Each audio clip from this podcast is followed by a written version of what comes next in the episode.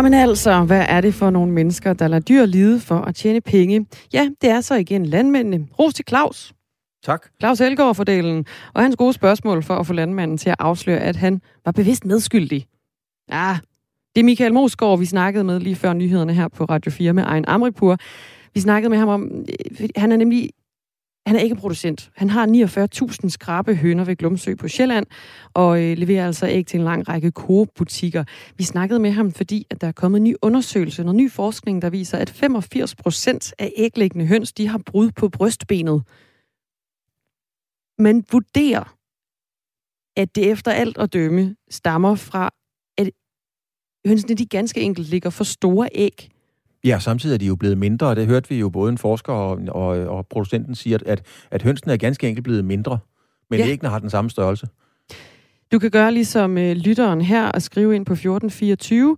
Du starter med R4, laver et mellemrum og så din besked. Og vi har andet på øh, tapetet også i den her i kommende time. Vi snakker godt nok ikke mere videre om de høns der. Den, den pakker vi lige væk for nu. Men i den her time, der skal vi blandt andet runde øh, rigsretssagen mod Inger Støjberg. Vi skal også snakke med en læge, der er kommet med en øh, lidt kontroversiel udmelding, fordi man skal altså ikke møde op på øh, den her læges venteværelse med sit barn, hvis barnet ikke er øh, vaccineret mod influenza. Det er altså en klinik i øh, Herlev, hvor en læge har øh, meldt den her øh, Ja, meld det ud. Så skal man holde sig væk fra, fra lægeklinikken. Vi skal også omkring Litauen, som barrikaderer sig for at stanse strømmen af migranter fra Hviderusland. Tidligere på sommeren, der åbnede Hvideruslands præsident Alexander Lukashenko nemlig grænserne til Litauen for at presse EU. Vores europakorrespondent Mads Anneberg har været i det her lille baltiske land for at se nærmere på situationen. Og vi snakker med ham efter nyhederne klokken halv ni for at høre nærmere om den historie. Det her det er Radio 4 Morgen, du har tændt op for. Klokken den er blevet 7 minutter over 8. Godmorgen.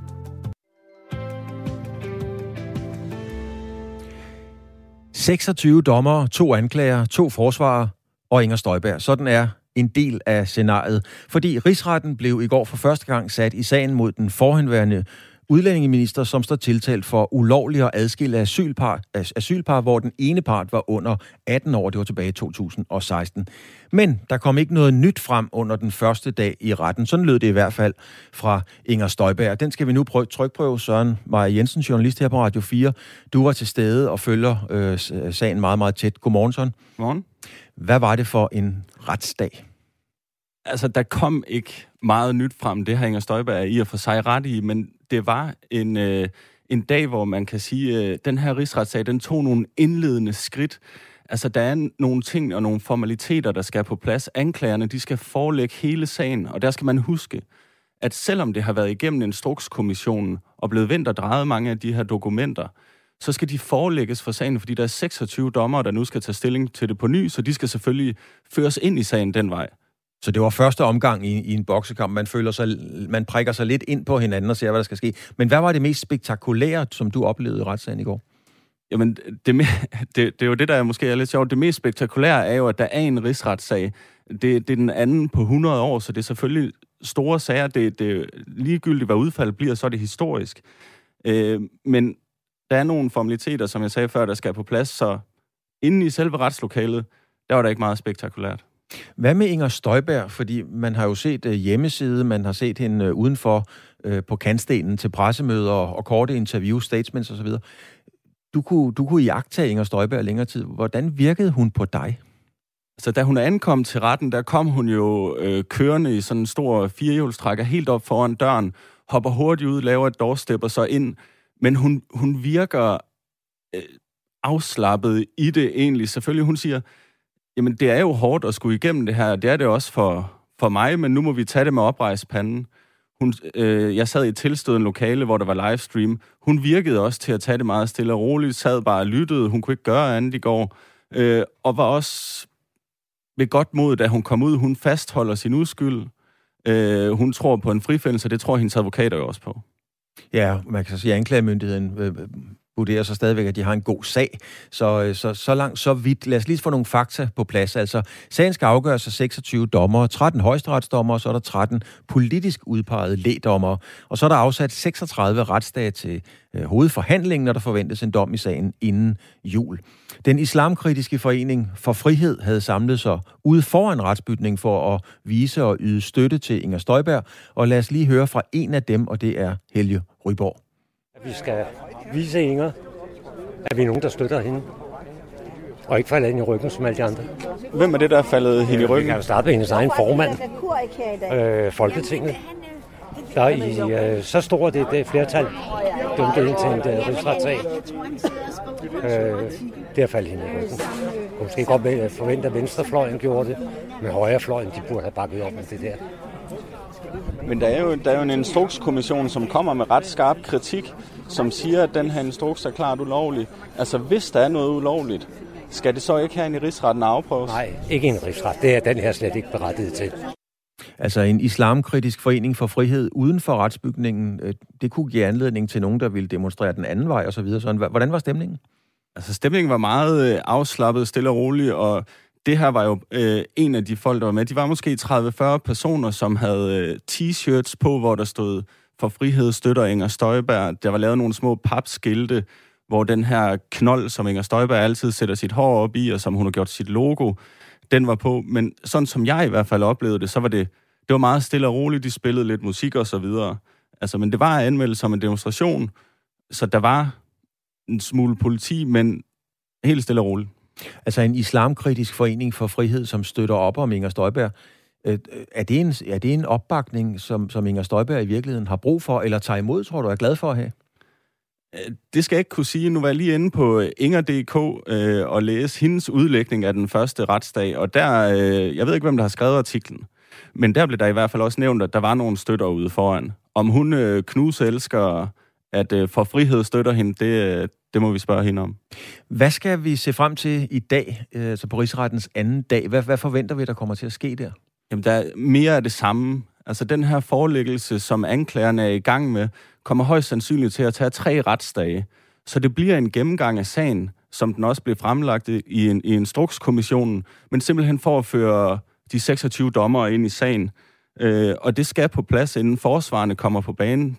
På banen, de har øh, måske nogle input til øh, den her forelæggelse, og så øh, kan vi jo se frem til, at Inger Støjberg skal afhøres den første gang øh, 13. september. Og det er første gang, Inger Støjberg kommer til at sidde i, i, i skranken, kan man sige? Ja, det er første gang 13. september, og så er der sat øh, tre dage af til hendes afhøring. Og, og hvornår vurderer du, udover naturligvis med stor spænding, hvad, hvad Inger Støjberg øh, vil sige og svare på, hvad hun bliver spurgt om, hvornår forventer du ellers, at, ja, det kan man vel godt sige, at dramaet begynder at vokse, fordi det er jo det, som man har som forventning på et eller andet niveau? Altså, der var, øh, altså jeg vil sige, når forsvarerne kommer på banen, så kan vi forvente noget, fordi der er nogle helt essentielle dele af forløbet, som jeg tror, at de er uenige om. Altså for eksempel det her ministernotat, man så en lille smule til det i går, selvom det var en forelæggelse. Altså bare anklagernes fremlægning af sagen, så var der to gange, hvor en af Inger Støjbergs øh, forsvarsadvokater brød ind og stillede spørgsmål til det her ministernotat.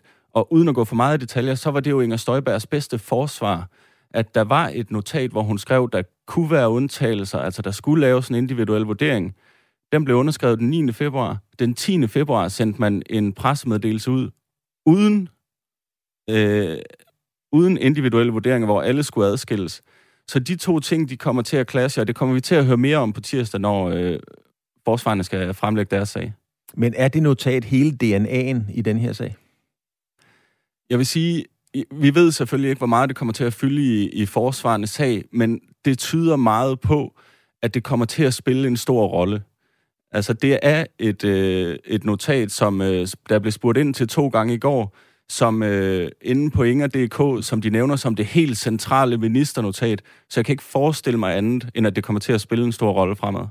Det kommer vi til at høre mere om det. Tak for det, Søren Maja Jensen, journalist her på Radio 4, og du følger lige præcis den sag, rigsretssagen, øh, på tætteste hold, så tæt man overhovedet kan komme. Tak skal du have.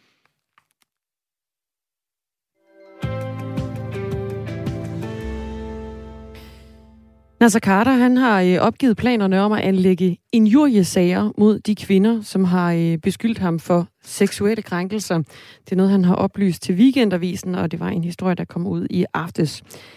Ifølge avisen, så har en advokat med speciale i injuriesager frarådet Nasser Carter og sagsøge de her kvinder, og det sker altså efter advokaten har læst den advokatundersøgelse, som konservative bestilte, og som øh, jo medført, at Nasser Carter endte med at blive smidt ud af partiet simpelthen. Og det kan være, at vi lige skal runde, hvad det egentlig var, der ligger til grund for, at øh, der nu er blevet undersøgt, om der kunne øh, blive anlagt øh, injuriesager fra, fra Nasser Carters hånd. Det var jo i starten af juli måned, øh, hvor DR udgav en artikel. Her i der var der fem kvinder, som øh, anklagede Nasser Carter for seksuelle krænkelser eller grænseoverskridende adfærd. Og senere der kom yderligere to kvinder så til i artikler hos øh, Berlingske og også hos BT. Og de anklager, der har øh, været fremme her i de forskellige medier, det dækker en øh, periode på 20 år, altså fra 1999 og så frem til år øh, 2019. Anklagerne her, de fik øh, konservative til så at bestille den her førnævnte advokatundersøgelse, der skulle kortlægge sagerne i kølvandet på beskyldningerne. Og øh, i den her undersøgelse, der var der i alt syv kvinder, som er dem, der har stået frem i diverse medier, og så var der 17 vidner også inkluderet. På Konservativs øh, sommergruppemøde den 18. august, der oplyste partiformanden for Konservativ, der hedder Søren Pape Poulsen, så at Nasser Carter altså ikke længere kunne være medlem af partiet om på den her advokatundersøgelse, og det var bakket op af en enig folketingsgruppe. Vi runder også advokatens begrundelser. Hvorfor er det, Nasser Carter han ikke bliver anbefalet at øh, anlægge de her øh, injuriesager? Advokaten har vurderet, at øh, de fleste af anklagerne mod Nasser Carter, de ikke er belastende nok til, at de kan betragtes som injuriesager. Og desuden så har advokaten også vurderet, at Nasser Carter i højst to ud af de her i alt syv sager, der beskrives i rapporten, beskyldes for noget, der reelt set er ulovligt. Nasser Carter han siger selv til øh, Weekendavisen, der har den her historie, det er svært for selv om kvindernes beskrivelser af de påståede handlinger virker voldsomme, bruger de ikke direkte ord som vold, pres, voldtægt eller andre ord, som oplagt er injurierende, lyder det fra Nasser Carter. Og der bliver øh, ifølge Weekendavisen heller ikke lagt en sag an mod de to kvinder, der kommer med de allermest belastende beskyldninger over for Carter. Advokatens vurdering er, at det måske er beskyldninger om noget ulovligt, altså måske er beskyldninger om noget lovligt, men det er ikke 100% sikkert, hvis jeg taber sagerne på den teknikalitet, at det i virkeligheden slet ikke kan anses som injurier, så vil jeg alligevel fremstå som den, der tabte injuriesagen, med risiko for dermed at blive opfattet som skyldig, siger Nasser Carter og tilføjer også, jeg befinder mig i et retsligt ingenmandsland. Det er frustrerende, at jeg reelt set ikke kan forsvare mig og blive renset ved domstolene, siger altså Nasser Carter til øh, Weekendavisen. Ovenpå øh, nyheden om, at han har valgt ikke at øh, anlægge de her øh, injuriesager mod de kvinder, som har øh, beskyldt ham for, for seksuelle krænkelser her i sommerens løb i diverse medier. Ja, selvom Nasser Carter han jo er ude af konservativ, øh, så valgte han at fortsætte i Folketinget, men det gør han altså nu som som løsgænger. Ja, hans enkelt politisk kommentator, han er ude, han er meget kontant, det er også i weekendavisen. Han siger, dermed må nok sige, at Nasser Carter er kommet til vejs ende efter mange års indsats i dansk politik. Øh, og, og så vurderer hans enkelt i øvrigt, at Nasser Carter nok øh, kunne finde på at, at tage en tur til udlandet. Han er involveret i forskellige tænketanke rundt omkring, og kan finde et udadvendt job der, som hans enkelt siger. Men han vurderer meget stringent, at han er færdig i dansk politik. Klokken den er blevet 19 minutter over 8. Og du skal altså ikke møde op i venteværelset med dit barn, hvis barnet ikke er vaccineret mod mæslinger og røde hunde, plus øh, de her andre sygdomme, som er en del af det danske vaccinationsprogram. Nu fik jeg indledningsvis til timen her sagt, at det var influenza-vaccinen. Det er det ikke. Det er øh, det her helt almindelige danske vaccinationsprogram, der tæller mæslinger og røde hunde. Og det er altså et venteværelse i øh, Herlev, på en klinik i Herlev, du ikke skal møde op i. Og lægen, der er kommet med den her udmelding om, at man øh, beholder sig væk fra venteværelset, det er i dig, Citali Blank Tilsted. Godmorgen. Godmorgen. Du øh, er praktiserende læge øh, ved den her klinik i Herlev og har altså sendt en besked til en af dine patienter. Og her gør du det klart, at patientens barn ikke er velkommen i klinikkens venteværelse uvaccineret. Hvor, hvor er det, den her situation den opstår henne, at det kommer hertil? Jamen, øh, for det første vil jeg sige, at øh, det er jo ikke fordi, at jeg ikke vil se barnet. Øh, barnet er meget velkommen til at komme i min klinik til behandling, men, men for at beskytte de andre øh, potentielt sårbare i min klinik, så, så har jeg bedt øh, moren til det her barn om, at hun ikke må sidde og vente i venteværelset før hendes konstitution. Øhm, og det er jo en ung mor, der kommer til den almindelige fem ugers øh, Øhm, børneundersøgelse, og der, som jeg gør til alle mine øh, møder, der kommer der, fortæller jeg så, hvad det næste skridt er, og det er jo børnevaccinationsprogrammet, og der kommer de til en 3 måneders vaccine og en 5 måneders børneundersøgelse vaccine. Og det har vi en snak om, og hun er lidt skeptisk i forhold til vaccinerne, og jeg prøver at forklare hende, hvordan og hvorledes, og sender hende et link fra, fra Sundhedsstyrelsen og i forhold til deres anbefalinger. Øhm, og, og i sidste ende skriver hun så til mig, at, at hun har valgt, at hun ikke ønsker at vaccinere sit barn. Og så sender du så den her besked til, til hende og, og beder hende mm. om ikke at dukke op på venteværelset. Man må altså, mm. Du vil mm. stadigvæk gerne behandle hende og hendes barn. Det vil jeg men, absolut. Men man må så ikke, de må ikke være på venteværelset. Skal de vente ud foran, eller hvordan fungerer det så? Ja, det kunne det. det jeg vil sige, vi kommer aldrig så langt til at finde en løsning helt lavpraktisk, hvordan, øh, hvordan vi skulle gøre det her. Men, men det kunne for eksempel være, at jamen, når hun kom, så ringede hun, så ventede hun uden for klinikken, og så ringede hun, og så kunne hun ligesom direkte komme ind ind på et konstitutionsrum til, til hendes øh, konstitutioner, er altså ikke givet ude i venteværelset med, med, med de andre patienter. Øhm, og jeg kan jo ikke, jeg har en klinik, der kommer masser af patienter hver evig eneste dag, og der kan være små spædbørn, der endnu ikke er blevet gamle nok til at øh, få deres vaccine, og derfor ikke beskyttet, eller en eller anden årsag måske har en eller anden form for en sygdom, så de ikke kan tåle at blive vaccineret og derfor er udsatte. Øhm, det er, vi har jo også ældre, som, øhm, som måske ikke har fået, altså de var jo ikke børn dengang, eller da de var børn, var der jo ikke et børnevaccinationsprogram, så de måske ikke øh, immuniseret. Nu vil jeg sige, at de fleste ældre i Danmark er jo blevet det, men, men jeg kan jo ikke vide det. Så du... og, og en sygdom som mæslinger er jo potentielt dødelig, og jeg må jo beskytte mine andre patienter også i klinikken. Så du gør det af sikkerhedsmæssige årsager, Cita Leblanc tilsted, skal det forstås? Ja, Ja. ja, og man kan sige, det er jo ikke anderledes, end hvad vi har set gået øh, i løbet af hele den her corona-pandemi, øh, hvor at øh, vi heller ikke vil have patienter op og sidde op i venteværelset med symptomer på, på corona, uden for eksempel en negativ PCR-test, der potentielt kunne smitte andre ældre og svækket i mit venteværelse. Det danske børnevaccinationsprogram det er jo et tilbud til alle børn om gratis vaccination mod 10 sygdomme, og det er altså blandt andet mæslinger og røde hunde. Og det har en patient på din Cita Leblanc Tilsteds klinik i Herlev, Herlev hedder det, altså takket nej til på sit barns vegne, og derfor så må barnet ikke komme ind i venteværelset på klinikken. På Facebook der har folk reageret på den her udmelding. De skriver blandt andet i et øh, kommentarspor øh, ifølge BT, hun skal anmeldes for chikane og forskelsbehandling. Den læge vil jeg stævne, er der en, der skriver. Der er også en, der skriver, er det lovligt? Det er et øh, lille udsnit af de reaktioner, der er kommet på, på Facebook det seneste døgns tid, øh, som er altså rettet mod dig, Sita Leblanc Tilsted. Mener du, du gør forskel på folk ved den her beslutning, du har truffet nu? Øhm, men gør jo... Nej, det synes jeg ikke, jeg gør. Altså, jeg, det, er er ikke som sådan, jeg gør forskel. Jeg vil stadig yde den bedste øh, lægebehandling øh, for mine patienter, men, men det er jo altid et valg, man må træffe. Jeg har mange patienter, og jeg skal, jeg skal passe på dem alle sammen. Og der bliver jeg nødt til at finde en løsning, hvor jeg så vidt muligt altså, har blikket øh, for alle mine patienter. Jeg kan ikke øh, sætte sikkerheden over streg for alle mine andre patienter på grund af et enkelt ønske. Øhm, Men det er vel helt grundlæggende kan... forskelsbehandling, når nogen må komme i venteværelset, og andre ikke må? Ja, det kan godt være, men, øh, men, men jeg, jeg, jeg bliver nødt til at være lidt, jeg bliver nødt til at være beskyttende for mine andre patienter, og det, det, altså om de er på den ene eller anden side af døren, jamen, det er ikke fordi, jeg kan se det som sådan er et stort problem, om man venter uden for døren eller inden for døren. Øhm, jeg vil meget gerne se barnet og behandle barnet. Jeg er selv vaccineret, jeg er ikke beskyttet for mig selv, eller ikke bekymret for mig selv, men, men, men jeg, bliver nødt til, jeg bliver nødt til at passe på mine andre patienter. Er du overhovedet i din gode ret til at gøre, som du gør egentlig? Må man godt det? Ja, man kan sige, at øh, ja, jeg jo, har jo en privat virksomhed som praktiserende læge. Selvfølgelig er der en overenskomst, der er nogle regler, jeg skal, jeg skal overholde, men der er ikke noget, øh, der er ikke no, no, nogen lov øh, i forhold til, øh, til venteværelser. så vidt jeg er opmærksom på. Jeg har jo selvfølgelig snakket øh, med, med PLO's jurister øh, omkring det her, og de, de er enige. Mm.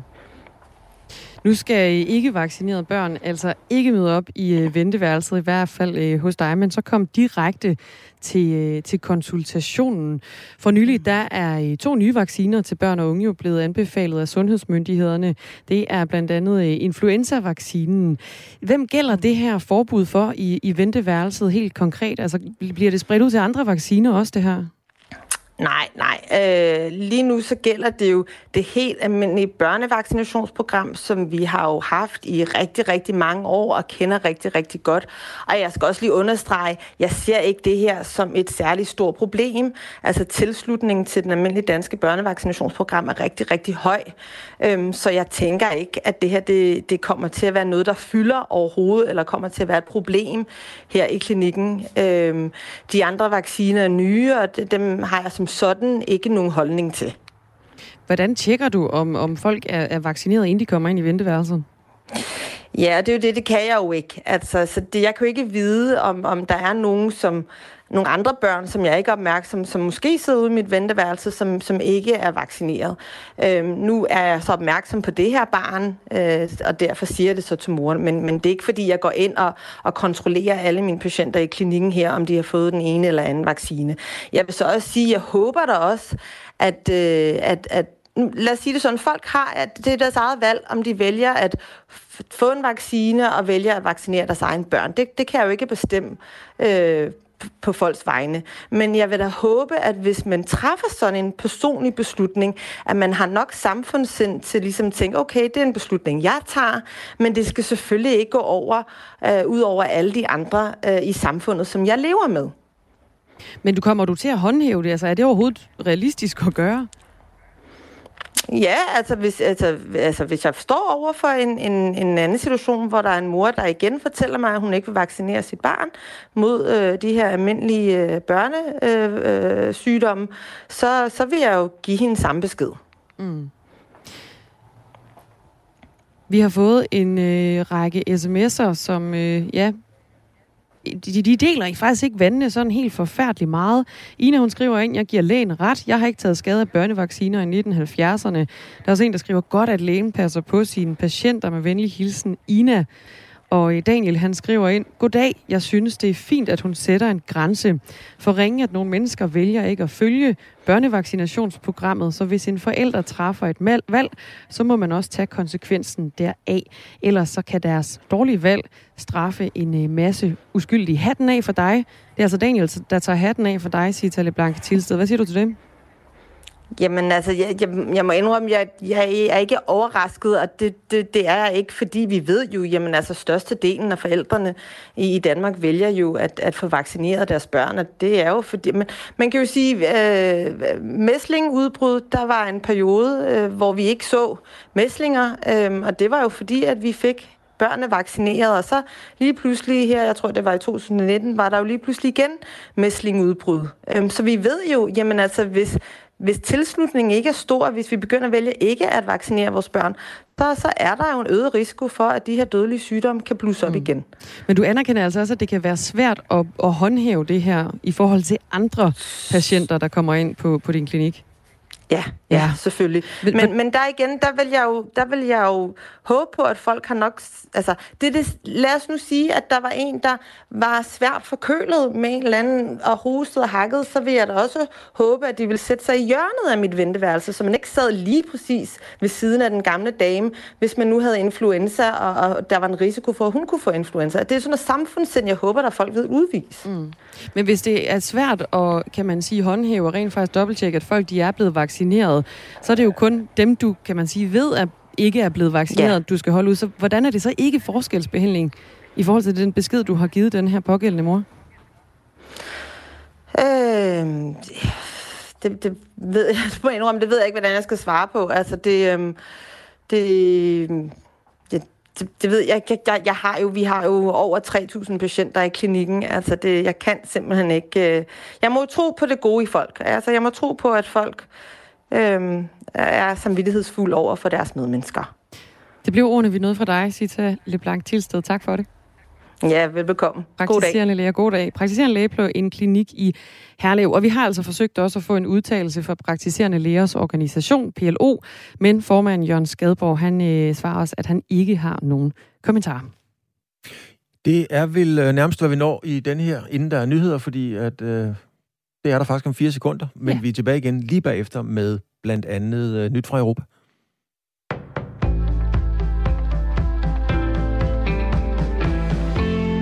Ensomhed er et problem i Danmark, og det er et voksende problem.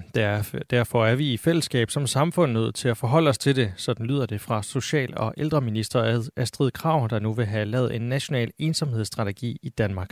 Det her det er en, en, en alliance, en strategi, som skal øh, gå ud bredt, øh, hvor vi slår fast, at, øh, at for det første, så må der ikke være de tabuer, der er omkring ensomhed nu. Men for det andet, så er det noget, vi bliver nødt til at håndtere i fællesskab.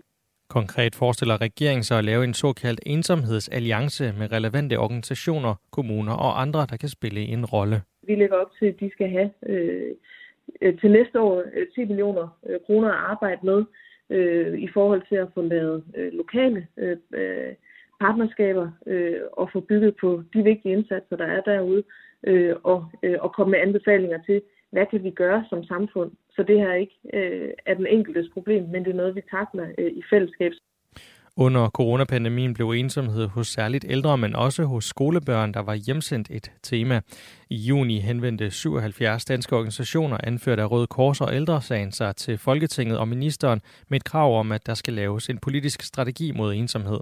Derfor glæder udmeldingen Anders Ladekarl, der er generalsekretær i Røde Kors. Jeg har svært ved at skjule min begejstring for, at øh, det nu ser ud til, at øh, der bliver arbejdet med at lave en, en national ensomhedsstrategi.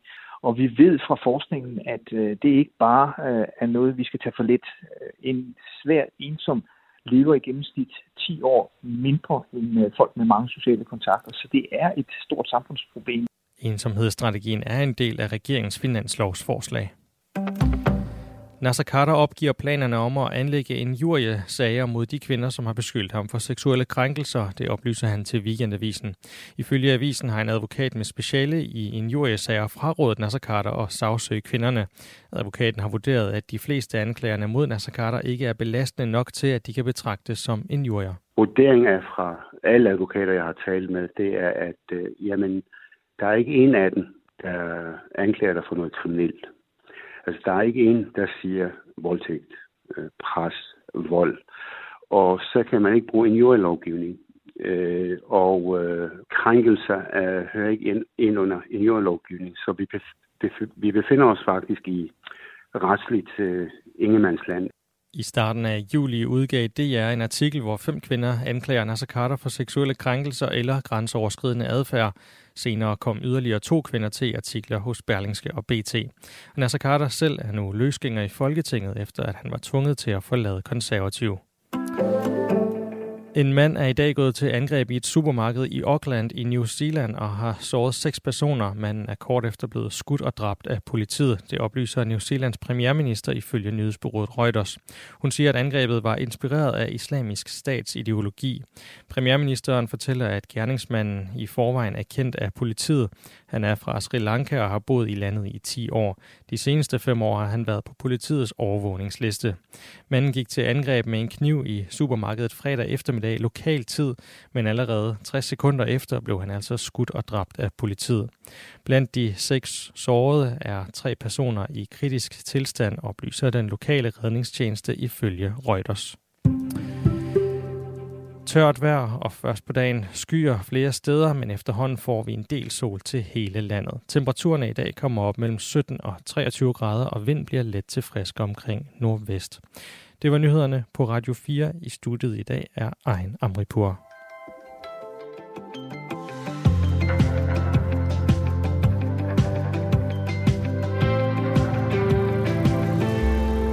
Det var en Amripur i uh, nyhedsstudiet. Vi sidder i et andet studie, ikke så forfærdeligt langt derfra. Det er Dagmar Iben Østergaard og Claus Elgaard, der har Radio 4 morgen her til morgen. Og der er en halv time tilbage. Der er en halv time tilbage, ja. Og vi skal blandt andet snakke uh, Litauen og uh, grænser, migranter på grænsen uh, mellem Litauen og Hviderusland. Og så skal vi altså også snakke med Søren Espersen om 100 afghanere i Danmark, der øh, lige nu står i en uvis situation, og Søren Espersen, han er jo udenrigsordfører for, øh, for Dansk Folkeparti. Men vi starter altså lige i øh, Litauen. Fordi her der begynder man at kunne se effekten af strikse tiltag mod migranter på grænsen til Hvide Rusland.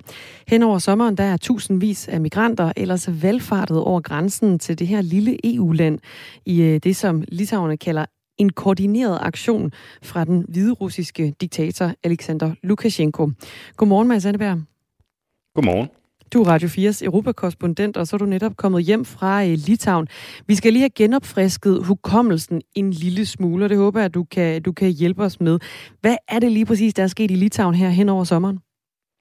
Jamen, der er sket det dybt mærkværdige, at antallet af migranter, der er kommet øh, ind over de litauiske grænser, er ganget med 55 i forhold til sidste år. Altså fra, at de jo øh, nærmest aldrig har set en migrant i, i deres liv, så kommer der lige pludselig 4.000 øh, mennesker gående fra Afrika og Mellemøsten ind over grænsen fra øh, Hvide Rusland helt i løbet af sommeren. Og, og hvorfor gør der så det? Jo, men det er jo fordi, at øh, EU og særligt Litauen er, har den her øh, Mads Anneberg, må jeg godt stoppe dig der, fordi vi har simpelthen en eller anden form for knas på, øh, på forbindelsen, så vi forsøger lige at ringe dig op på en telefon, inden vi går videre med, hvorfor de her 4.000 øh, de er ankommet til, øh, til Litauen. Du får et opkald lige om et øjeblik. I sommer der gav Hvide Ruslands præsident Alexander Lukashenko jo altså grønt lys til, at øh, migranter de kunne rejse via Hvide Rusland for at komme videre til EU som en øh, politisk gengældelse for, for nye, hårdere EU-sanktioner. Og sanktionerne de, øh, de kom efter det hvide russiske regime i maj måned tvang et passagerfly fra Ryanair på vej til Litauen til at lande i, i hovedstaden Minsk i Hvide Rusland. Mads Anneberg, du er med os igen. Ja, det håber jeg. Nu på en telefon og uden sådan en øh, sjov klikken i baggrunden. Det er dejligt. Mads Anneberg, vi kom jo til, at vi lige skulle se på, hvad der var sket i Litauen hen over sommeren. Og der var 4.000 øh, personer, altså flygtninge, ankommet via en sådan lidt en mærkværdig rute. Ja, men det er rigtigt. Det var det her med, at, at antallet af migranter det pludselig bliver, bliver ganget med, med 55 i forhold til året før øh, hvor, hvor der kom mindre end 100, og så lige pludselig har vi de her 4.000 mennesker fra Afrika og Mellemøsten, som, som kommer gående ind over grænsen fra, fra Hvide Rusland. Og, og spørgsmålet er selvfølgelig, hvor, hvorfor gør de det? Jamen det er jo fordi, at øh, Litauen og EU har den her uenighed, en, en, en beef, en twist med øh, Alexander Lukashenko, som er diktatoren i Hvide Rusland. Og det er altså ham, der øh, på en måde har lukket grænserne op øh, for magisk vis, så folk kan, kan komme over øh, den, her, øh, den her rute. Og mens jeg var dernede, så talte jeg med nogle af dem, som ligesom var lykkedes med at komme over der i, i løbet af sommeren. Vi blandt andet lige høre fra en her, øh, en, en mand fra, fra Kamerun, som fortæller lidt om, hvad det var for en oplevelse, han havde derude i skoven, da han skulle krydse øh, grænsen til, til EU. When I was dropped by the taxi, he told me, you have to just go. I was walking according to the plan the guy gave me, and out of a sudden I saw so many guys in the bush and when I asked, hey, as he was a fellow black, I say, hey bro, what's up? Where are you heading to? He too said, ah, I'm going to Lithuania and then uh, we just walked in a group. Hvad er det, han siger her? Han, han hedder øh, Matthew, ham her, han er fra, han er fra Cameroon, og han øh, fortæller lidt om, hvordan at han, han har været, at det, det er helt bizarre i det her, det er, at de, de har opholdt sig i, i Hvide Rusland. De er faktisk taget til Hvide Rusland. Det er det de få steder, de kan komme hen i Europa i det hele taget, uden øh, at skulle have noget visum. Og så har de troet, at de kunne være i sikkerhed der og begynde at studere og få et arbejde og sådan noget. Og det er så ligesom øh, crashet lidt, fordi så fedt var det åbenbart heller ikke at være i, i Hvide Rusland for dem. Og, og så går det op for dem, jamen altså, så er der de her taxaer, som kører op nordpå øh, til, til grænsen mod øh, Polen og, og, og Litauen. Og øh, jamen, så tager de nogle af dem, og så kommer han derop, og så ser han, at så er der lige pludselig en hel masse andre mennesker, som også er på vej til Litauen. Selvom for, for en måned siden, så er der ingen af dem, der har vidst, hvad, hvad Litauen var for noget øh, i det hele taget. Øh, vi, vi skal næsten lige prøve at høre et enkelt øh, klip mere med en af de andre migranter, som med dernede. Mm. On vous dit que non, en Biélorussie, tu vas venir travailler. Tu auras une protection. Tu, tu, tu, tu auras une protection. Tu comprends On est en train de, de nous escroquer d'abord là-bas. Ja, det er en, en mand fra, fra Kongo, som fortæller om, hvordan øh, hviderusterne mænd systematisk øh, svindler de her mennesker øh, ved at, at love dem guld og grønne skove, hvis de øh, betaler en masse penge for at komme til Hviderusland. Og så når de er der, jamen så, så får de ikke en, en, en vis. Og, og det er altså derfor, at mange af dem ligesom også er blevet ansporet til at så sige, jamen, fordi de har hørt om, at når grænsen er måske åben, og så, så er de gået over, og, og så er det altså, øh, så er det simpelthen bare endt med, at, at der i alt har været de her ja, 4.000 mennesker, der, der er kommet over i løbet af sommeren. Mm. Ja, det var altså også i sommer, at Hvide Ruslands præsident jo Alexander Lukashenko, han gav det her grønne lys til, at migranter de kunne rejse via Hvide Rusland for at komme videre til, til EU. Og det var som sådan en slags politisk gengældelse for nogle øh, nye og hårdere EU-sanktioner mod, øh, mod landet. EU-sanktionerne hedder det. Øh, de kom efter det hviderussiske regime i maj måned tvang et passagerfly fra Ryanair øh, på vej til Litauen til at lande i hovedstaden Minsk. Og ombord her på det her fly, der var en, øh, en blogger og en kendt kritiker af Hvide Ruslands præsident Lukashenko. Og bloggeren blev så hentet i, øh, i, i flyet og også øh, anholdt. Litauen, hvad har, hvad har landet gjort for at få færre til at komme over grænsen oven på det her? Ja, altså for, for øh, ret præcist en måned siden, der øh, gjorde Litauen noget, noget rimelig drastisk. Altså der, der lavede de simpelthen en, en kursændring, hvor de sagde, okay, for det første, vi vil have øh, bygget et hegn. Indtil videre, der har de så bare rullet noget pigtråd ud på, på, på grænsen, men, men der er et hegn på vej, som simpelthen skal, skal holde folk ude rent fysisk. Øhm, det andet, de gør, det er, at de er begyndt at afvise tusindvis af mennesker på grænsen. Altså det vil sige, at de kommer over til, til, til Litauen og siger, må jeg godt søge dem asyl her? Og så siger Litauen, øh, nej, det må du desværre ikke. Du er nødt til at gå tilbage ind i Hvide Rusland, og så kan du, hvis, hvis du virkelig, virkelig vil søge asyl her, så må du gå hen til en officiel grænseovergang. Der skal du have alle de, de rigtige dokumenter med, og så, kan vi, og så kan vi se på sagen der. Og det er der, altså, der er mange af dem, der ikke har deres dokumenter. De har måske endda med vilje brændt dem, fordi det er det, som, som de får at vide af, af folk, der, der er det bedste at gøre. Så, så derfor så bliver de igen tilbage i Hvide Rusland, og, og, og kan ikke rigtig øh, gøre så meget mere derfra. Og det har virkelig virkelig virket øh, på, på, på tallene. Altså, hvor der før kom øh, mere end 3.000 i løbet af juli måned, jamen, så er der simpelthen kommet øh, 86 i løbet af august. Så, så det har virkelig haft en, en stor effekt på, på tallene.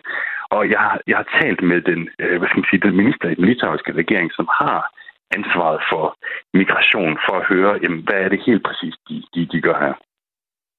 So uh, Lithuanian bodyguards protects and do not allow them cross because usually they are without documents and so our bodyguards redirecting back to Belarus. Ja, han hedder altså Arnoldas Abramavicius, dejligt uh, litauisk navn, uh, mm. og han er vice-indrigsminister. Og det han siger, jamen, det er dybest set bare det her, ja, men de står på grænsen, og så siger de, nej, du kan ikke komme over her. Øh, du skal gå hen til en rigtig grænseovergang, så skal du have dine din, din rigtige dokumenter, og så skal du i øvrigt, så skal man jo søge om syg i, i Litauen. Det er der selvfølgelig også nogle af dem, der ikke lige synes, måske er det, er det fedeste. Øh, pointen er, jeg, jeg spurgte ham om det her, at det overhovedet er lovligt, fordi det der er flere, øh, som både Europarådet og Røde Kors, som mener, at det simpelthen bryder med de internationale øh, konventioner, hvor man jo egentlig bare skal, skal, altså man plejer jo bare at kunne gå over på et andet lands territorium, og så sige, jeg vil gerne have asyl, og så, nå okay, jamen, så må man ligesom gå i gang med den proces, der skal finde ud af, om vedkommende så kan få det. Men han siger, jo, men altså, det er jo midlertidigt, og for det andet, så er det stadig teknisk set muligt selvfølgelig at, søge asyl, hvis, hvis du gør det præcis på den måde, som vi har anvist her. Mm. Og så stikker han også det til mig og siger, at han tror nu altså, den danske regering er, er meget glad for, at, at de gør det på, på den her måde og holder migranterne ud af EU. Men de har altså trods alt formået at, at gøre kan man sige, antallet af, af migranter ret markant lavere efter alle de her forskellige tiltag, de har lavet med Sanne Bær i, i Europakorrespondent her på Radio 4. Betyder det så, at de er færdige med at bekymre sig om migration i Litauen? Altså, øh, det, det spurgte ham også om, ham her, øh, Arnolda, øh, og det er de ikke. Altså, det, det sjove er, at det ikke rigtig noget, de har bekymret sig om øh, før, og ham her, men han er minister for migration, han har været en, en meget perifær skikkelse indtil, indtil for ganske nylig, ikke? Og så lige pludselig så bliver det det, det det største emne i, i hele landet. Øh, det ligger simpelthen bare ikke et sted, hvor de er vant til at se migranter. Øh, men så kommer der den her mærkelige rute, og, og de, øh, de siger til mig, at de er slet ikke, øh, øh, de er slet ikke færdige med at bekymre sig om det, fordi at de ved ikke, hvad Lukashenko har, har tænkt sig at gøre. Og det, som måske spørger især lige i øjeblikket, og det, som ham her ministeren han blandt andet har talt med sine EU-kolleger om på, på et møde i den her uge, jamen det er, at hele EU er jo lidt, altså alle regeringerne i hvert fald, er jo lidt bange for, at, at der lige pludselig skal komme en stor bølge af flygtninge fra Afghanistan. Og der er de så bekymrede i Litauen for, at det måske skulle komme til at foregå via den her rute, hvis nu, at Alexander Lukashenko på en eller anden måde får held til at få, få folk øh, transporteret til Rusland. Mm. We uh, we uh, we treat it uh, very seriously, are very concerned about uh, possible uh, Afghanistan migration route via Belarus. Og det, der selvfølgelig er med, med, med, med den, øh, hvad skal man sige, grund til, at de, de bekymrer sig om det i Litauen, det er jo fordi, at hvis man er fra Afghanistan lige nu, så er der en god chance for, at man rent faktisk kan få asyl. Øh, det skal siges, at ud af de 4.000, der er kommet, så er der indtil videre ikke nogen af dem, der øh, har fået asyl i, øh, i, i, i Litauen. Mm. Og det her det er altså et emne, man kan høre meget mere om klokken 10 i dag i programmet, der hedder Kontinentet. Mads Anneberg, der er du jo også vært. Du får øh, også lige øh, testet her, om de litauiske grænsevagter, de er vågne. Didelis stalas ir kelios rudo medžio kėdės. Sveiki, kur jūs čia važinėjat? Hello. Um, I'm, um, sorry, do you speak English? Um, I'm just I'm a Danish journalist, and I just wanted to uh, journalist, go. Yes. Yeah, from Denmark. Go and look at the border. Mads Anneberg, det er altså noget, man kan høre meget mere om i Kontinentet. Du sender klokken 10. Europakorrespondent her på Radio 4. Tak fordi du var med. Ja, selv tak. Klokken den er blevet 14 øh, minutter i 9. Vi bliver ved det der med asyl, som øh, Anneberg jo også var lidt inde på. Lige nu står nemlig flere end 100 afghanere i Danmark i en uvis situation. Det drejer sig om de afghanere, der kommer til før situationen i hjemlandet ændrede sig radikalt. Nogle af dem har ingen konflikt med Taliban, og før Kabul faldt vurderede myndighederne, at disse personer ikke havde ret til asyl, og at de skulle rejse hjem. Nu der er sag så sat i bero, men ingen af dem ved faktisk, hvad der venter. Skal de nogensinde kunne sendes hjem, kræver det, at Danmark indgår en aftale om udvisninger med Taliban. Og om Danmark skal det, er partierne i Folketinget usikre på, men to partier melder klart ud og ønsker et samarbejde hurtigst muligt. De to partier er Dansk Folkeparti og Nye Borgerlige. Nu kan jeg sige godmorgen til dig, Søren Espersen. Godmorgen. Godmorgen. Du er udenrigsordfører for Dansk Folkeparti. Øh, Søren Espersen, hvorfor skal Danmark indgå et samarbejde med Taliban? Jo, for det er den eneste måde, hvor vi kan få være sikre på, at de folk, vi udsender, øh, afghanske, som er afviste asylansøgere, at de kan sendes tilbage til landet igen. Man er nødt til samtidig at forholde sig til virkeligheden.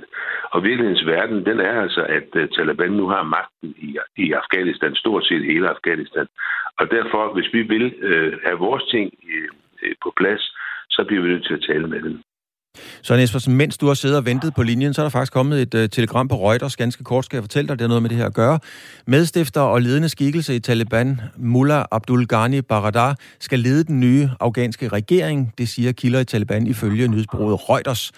Uh, Mullah Abdul Ghani er chef for Talibans politiske kontor anset for at være bevægelsens reelle leder. Er det noget, der ændrer din opfattelse af et samarbejde med Taliban, at det er ham, der skal være regeringschef? Nej, for det vidste vi jo godt. Vi vidste jo godt, at Taliban øh, forandrer sig ikke meget, selvom de hævder, at de gør det. Det er et, et, et ufrit øh, styre, et vemmeligt islamistisk styre, som har aldrig på nogen, øh, ingen på nogen punkter vil kunne leve op til de standarder, som vi kender i Vesten. Men, men sådan er det, og, og som sagt, de mennesker, som vi skal udsende, altså afviste asylansøgere fra Afghanistan, de har ingen konflikt med, med Taliban. De er flygtet inden Taliban kom til. Men når du vil indgå et samarbejde med Taliban, kan man så udtrykke det som, øh, kan man så se det som et udtryk for, at du anerkender øh, Taliban som regering? Jamen, det kommer vi jo til. Altså, jeg ved ikke, hvor mange regeringer vi anerkender rundt om i verden. Sådan er det. At man er nødt til at sige, at der er, altså, der er et Iran, der er et Saudi-Arabien, alle mulige hemmelige styre, som jeg kunne pege på. Men, men vi forholder os til virkelighedsverden, og den er altså, at vi, vi anerkender de reelle magthavere i et land. Øh, sådan er det også i, i forbindelse med, med de her forskellige øh, aftaler, vi har internationalt. Så det kommer vi til øh, før eller siden. Øh, næsten, nej, jeg vil ikke sige uanset, hvor, hvor, hvordan de, de opfører sig, men, men stort set næsten, ja. Men Søren Espersen, kan du forstå, hvis nogen tænker, det er paradoxalt? Du har selv lige brugt ordet en forbryderregering og indgå et samarbejde med Taliban, øh, som vi har brugt 20 år på at bekæmpe. Jo, men for nu at gentage mig selv, vi anerkender altså en del øh, slyngenstater rundt om i verden, og, og gør det af rent pragmatiske grunde. Det er ikke, fordi vi elsker dem, men vi er nødt til også at have øh, forbindelse og samtale med de øh, lande, som vi ikke kan lide. Og, og vi bryder os ikke om, om, om Taliban, det ved vi alle sammen. Men hvis det er nøglen til også få en form for normalitet i landet, og ikke mindst, at vi kan få vores afviste asylansøgere sendt tilbage til Afghanistan, så er det altså det, øh, så er det, altså det værd. Både Venstre og de konservative peger på, at man ikke ved, hvordan Taliban rent faktisk vil udvikle sig, og det er derfor er for tidligt at starte et samarbejde. Hvad er din grund til ikke at have tiltro til det? Jamen altså, øh, luftforbindelserne til, til øh, Afghanistan og de øvrige korridorer så er jo slet ikke åbne endnu. Så der, der, der, er, øh, der er jo altså en, en situation, vi må forholde os til, nemlig at det kan tage øh, nogle dage, nogle uger for, forhåbentlig, øh, indtil vi får et rimeligt samarbejde i gang øh, i forbindelse med de øh, asylansøgere, som vi skal have sendt ud af vores land. Udenrigsminister det Mathias Tesfaye har sendt en skriftlig kommentar til Berlingske, hvor i han giver udtryk for, at han ønsker, at folk, der bliver udvist eller afvist, skal sendes hjem. Øh, han skriver videre, øh, når det kommer til Afghanistan, er det klart, at det er en helt ekstraordinær og meget uforudsigelig situation lige nu og her. Det skriver han blandt andet, og så tilføjer Tesfaye, det er alt for tidligt at sige noget om, hvad der kommer til at ske på længere sigt. Hvornår håber du, Søren Espersen, at der kan være etableret et, et regulært samarbejde mellem Danmark og Taliban? I forhold til asylansøgerne, der synes jeg, det skal gå øh, ret hurtigt. Der synes jeg, vi skal tale om uger øh, for at få det øh, sat i stand. Vi er jo også i stor stil medvirkende til at hjælpe i afghanerne med, med vores NGO'er, med Røde Kors og med, med andre, som har opereret det. Så vi er jo også der allerede indirekte. Så skridtet er ikke særlig langt. Selv Røde Kors og de her foreninger, de samarbejder med dem, øh, som, som, de, øh, som nu er landets reelle magthaver, og det bliver vi altså også nødt til. Hvis Danmark skal sende folk tilbage til Afghanistan, kunne man måske forestille sig, at Taliban ville have noget til gengæld. Øh, er du ligeglad med, hvad den pris måtte være? Jeg kan ikke forestille mig, hvad, hvad, hvad man vil have til, til gengæld. Man skal bare sige ja til at modtage nogle, nogle borgere, som, som man ingen som helst konflikt har, har med, fordi de kom til Danmark inden Taliban. Øhm, så Ja, nej, øh, altså vi yder et kæmpestort øh, ulandsbistand til Afghanistan. Jeg tror, Afghanistan er vores første, eller øh, vores allerstørste bistandsnyder. Øhm, og der, som jeg siger, der er masser af øh, græsrodsbevægelser, der arbejder derude af NGO'er øh, på alle mulige måder. Så, så Danmark er i høj grad øh, stadigvæk med til at, at, at støtte og hjælpe det afghanske folk. Men Søren Espersen, det drejer sig jo helt reelt om 100 mennesker, man vil sende tilbage til Afghanistan. Øh, hvorfor ikke lade 100 mennesker blive i Danmark, så man på den måde kan undgå et samarbejde med, med et regime, et styre, en øh, slyngelstat, som du selv siger, man har prøvet at bekæmpe i 20 år? Fordi det er et signal øh, til alle menneskesmuglere øh, ud af Afghanistan, når der åbnet igen til Danmark. Det må ikke ske. Øh, der skal man være klar over, at hvis man sætter kursen mod Danmark, øh, så øh, kommer man enten ikke ind i landet, eller så får man i hvert fald under ingen omstændigheder tilladelse til at være her og skal hurtigt hjemsendes, når man bliver afvist. Det er et meget væsentligt signal at sende ud i verden, for der hører de altså også øh, danske røster og dansk tv og dansk radio osv. Så, videre. så det er nødvendigt. Så Nespersen, signaler, signalværdi, er der slet ikke nogen grænser for, hvem Dansk Folkeparti vil indgå et samarbejdsaftale med for at få de her hjemsendelser sat i gang? Jamen, jeg ved, jeg ved ikke, hvad, hvad, hvad vi skulle have. Det er noget, regeringen tager sig af, og jeg ser også, at Tesfaye er jo også inde på samme uh, idé, som jeg er. Uh, og så det er helt normalt tænkning, tror jeg, på Christiansborg, at man er nødt til at være pragmatisk og erkende, hvem der sidder ved magten. Og det er så virkelighedens verden, og den forholder vi os til. Vi lever ikke i en drømmeverden. Tak for et indblik i virkelighedens verden, Søren Espersen, udenrigsordfører for Dansk Folkeparti. Tak fordi du vil være med. Jo, tak. Velbekomme. Hej. Hej.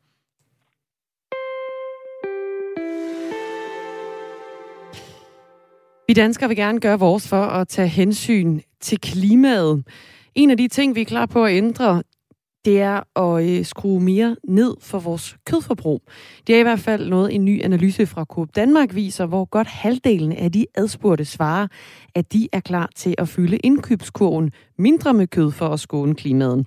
Men er mindre kødforbrug og klima noget, som de handlende tænker på i dag? Vores reporter Stefan Axelsen tog forbi kødafdelingen i Kvickly ved Bruns Galeri i Aarhus for at høre, om de handlende de køber lige så meget kød som tidligere. Og han mødte blandt andet Oliver Eini, som kommer fra Æbeltoft og som er vegetar. Det er mine forældre, der øh, ja, har vokset, fået mig til at vokse op med det, og så øh, ja, nu synes jeg bare, det det bedste for mig, og jeg synes, det er synd for dyrene også. En ting er, når det er forældrene, sådan har fået opdragelsen fra med at holde dig for kød. Men hvad tænker du selv, hvorfor principielt holder du dig selv for kød? Fordi at jeg tænker, der er bedre metoder at få mad på. Man behøver ikke at ja, slå dyr ihjel, som man gjorde i gamle dage. Og ja, vegetarmad smager også godt. Og så ved siden af, så har vi kammeraten Christian Christensen. Du er fra Kolin, og øhm, du står og nikker til det. Han siger, du giver ham ret, men du spiser selv kød. Ja. Hvorfor det? Øh, altså, det er lige så meget på grund af, at jeg er vokset op med mine forældre, og hele min familie spiser kød. Og så tror jeg bare, at jeg... Altså lige nu, der er ikke så mange penge, men når jeg flytter hjemmefra, kunne jeg godt forestille mig, at jeg bliver vegetar. Og hvorfor så det? Jeg tror bare, at det er sådan, altså man skal ikke sige nej til maden på bordet. Altså, når min mor står og laver mad til mig og arbejder hårdt for at gøre det og betaler for det, så siger man ikke nej til det. Det er sådan, jeg er opvokset. Men der er jo mange andre ting, man kan købe, som også koster rigtig meget. Lad os sige plantebaseret kost som sådan. Så er det et spørgsmål om penge, eller er det lige så meget på grund af dyrevelfærd eller sundhed, øh, som du tænker er årsag til, at du vil stoppe med det? Altså, jeg synes bare, at vi skal passe lidt bedre på verden. Det er jo det, der skader mest i forhold til global opvarmning og det. Så hvis vi bare stoppede med at spise kød, så ville det fikse mange af vores problemer. Oliver Ejni. øh, noget af det, som den her analyse, som Coop Danmark, som vi tager udgangspunkt i, den her analyse, den viser, at det er især unge, som begynder at holde sig fra kød. Hvorfor tror du, det er tilfældet, at de, så mange af jer unge øh, begynder at sige, at kød, det begynder efterhånden at være overflødigt? Jeg tror, det er øh, sådan, ja, vi er i nye tider, så man ser jo mere folk, øh, sådan kendis og influencers, også vegetarer.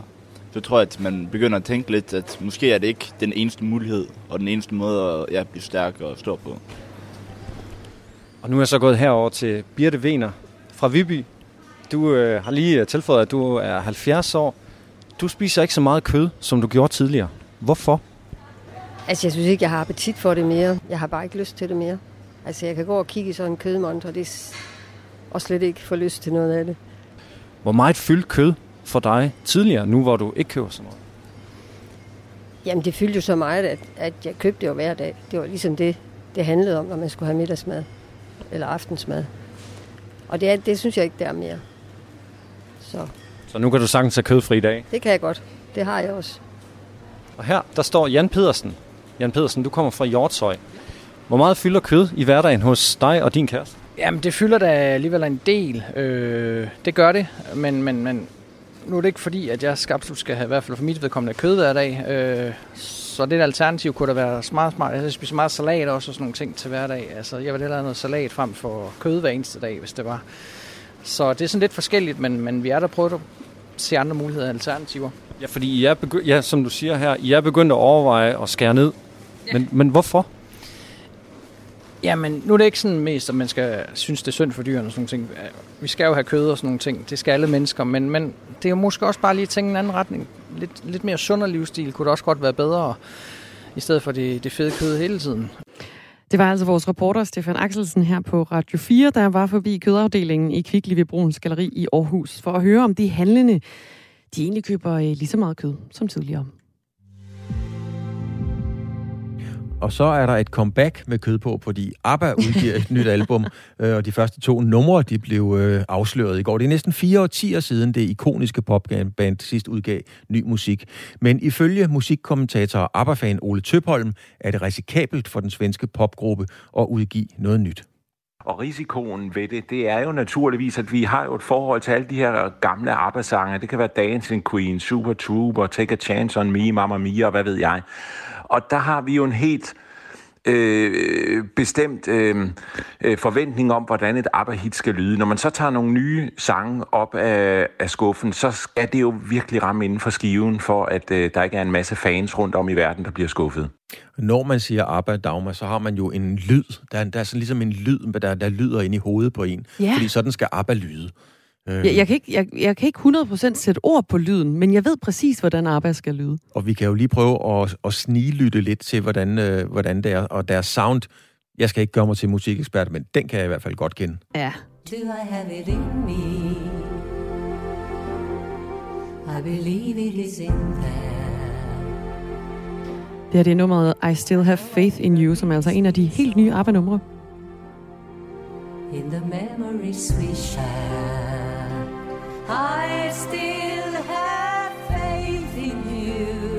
Det er da smukt. I still have faith in you. Efter fire årtier. Ja, det er på en eller anden måde meget sådan symbolisk.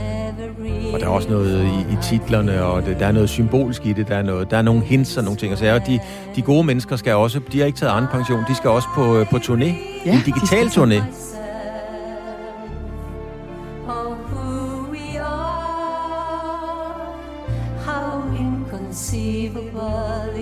Og dengang, Dagmar, det kan jeg godt sige dig, da, da, da ABBA var på toppen, eller da de startede der i 70'erne, hvis studieverden, det kunne være Jør- Jørgen Mylius, det kunne Mm. være i den stil, snakkede ind over musikken, så blev der udstedt en dødsdom. Det siger der lidt.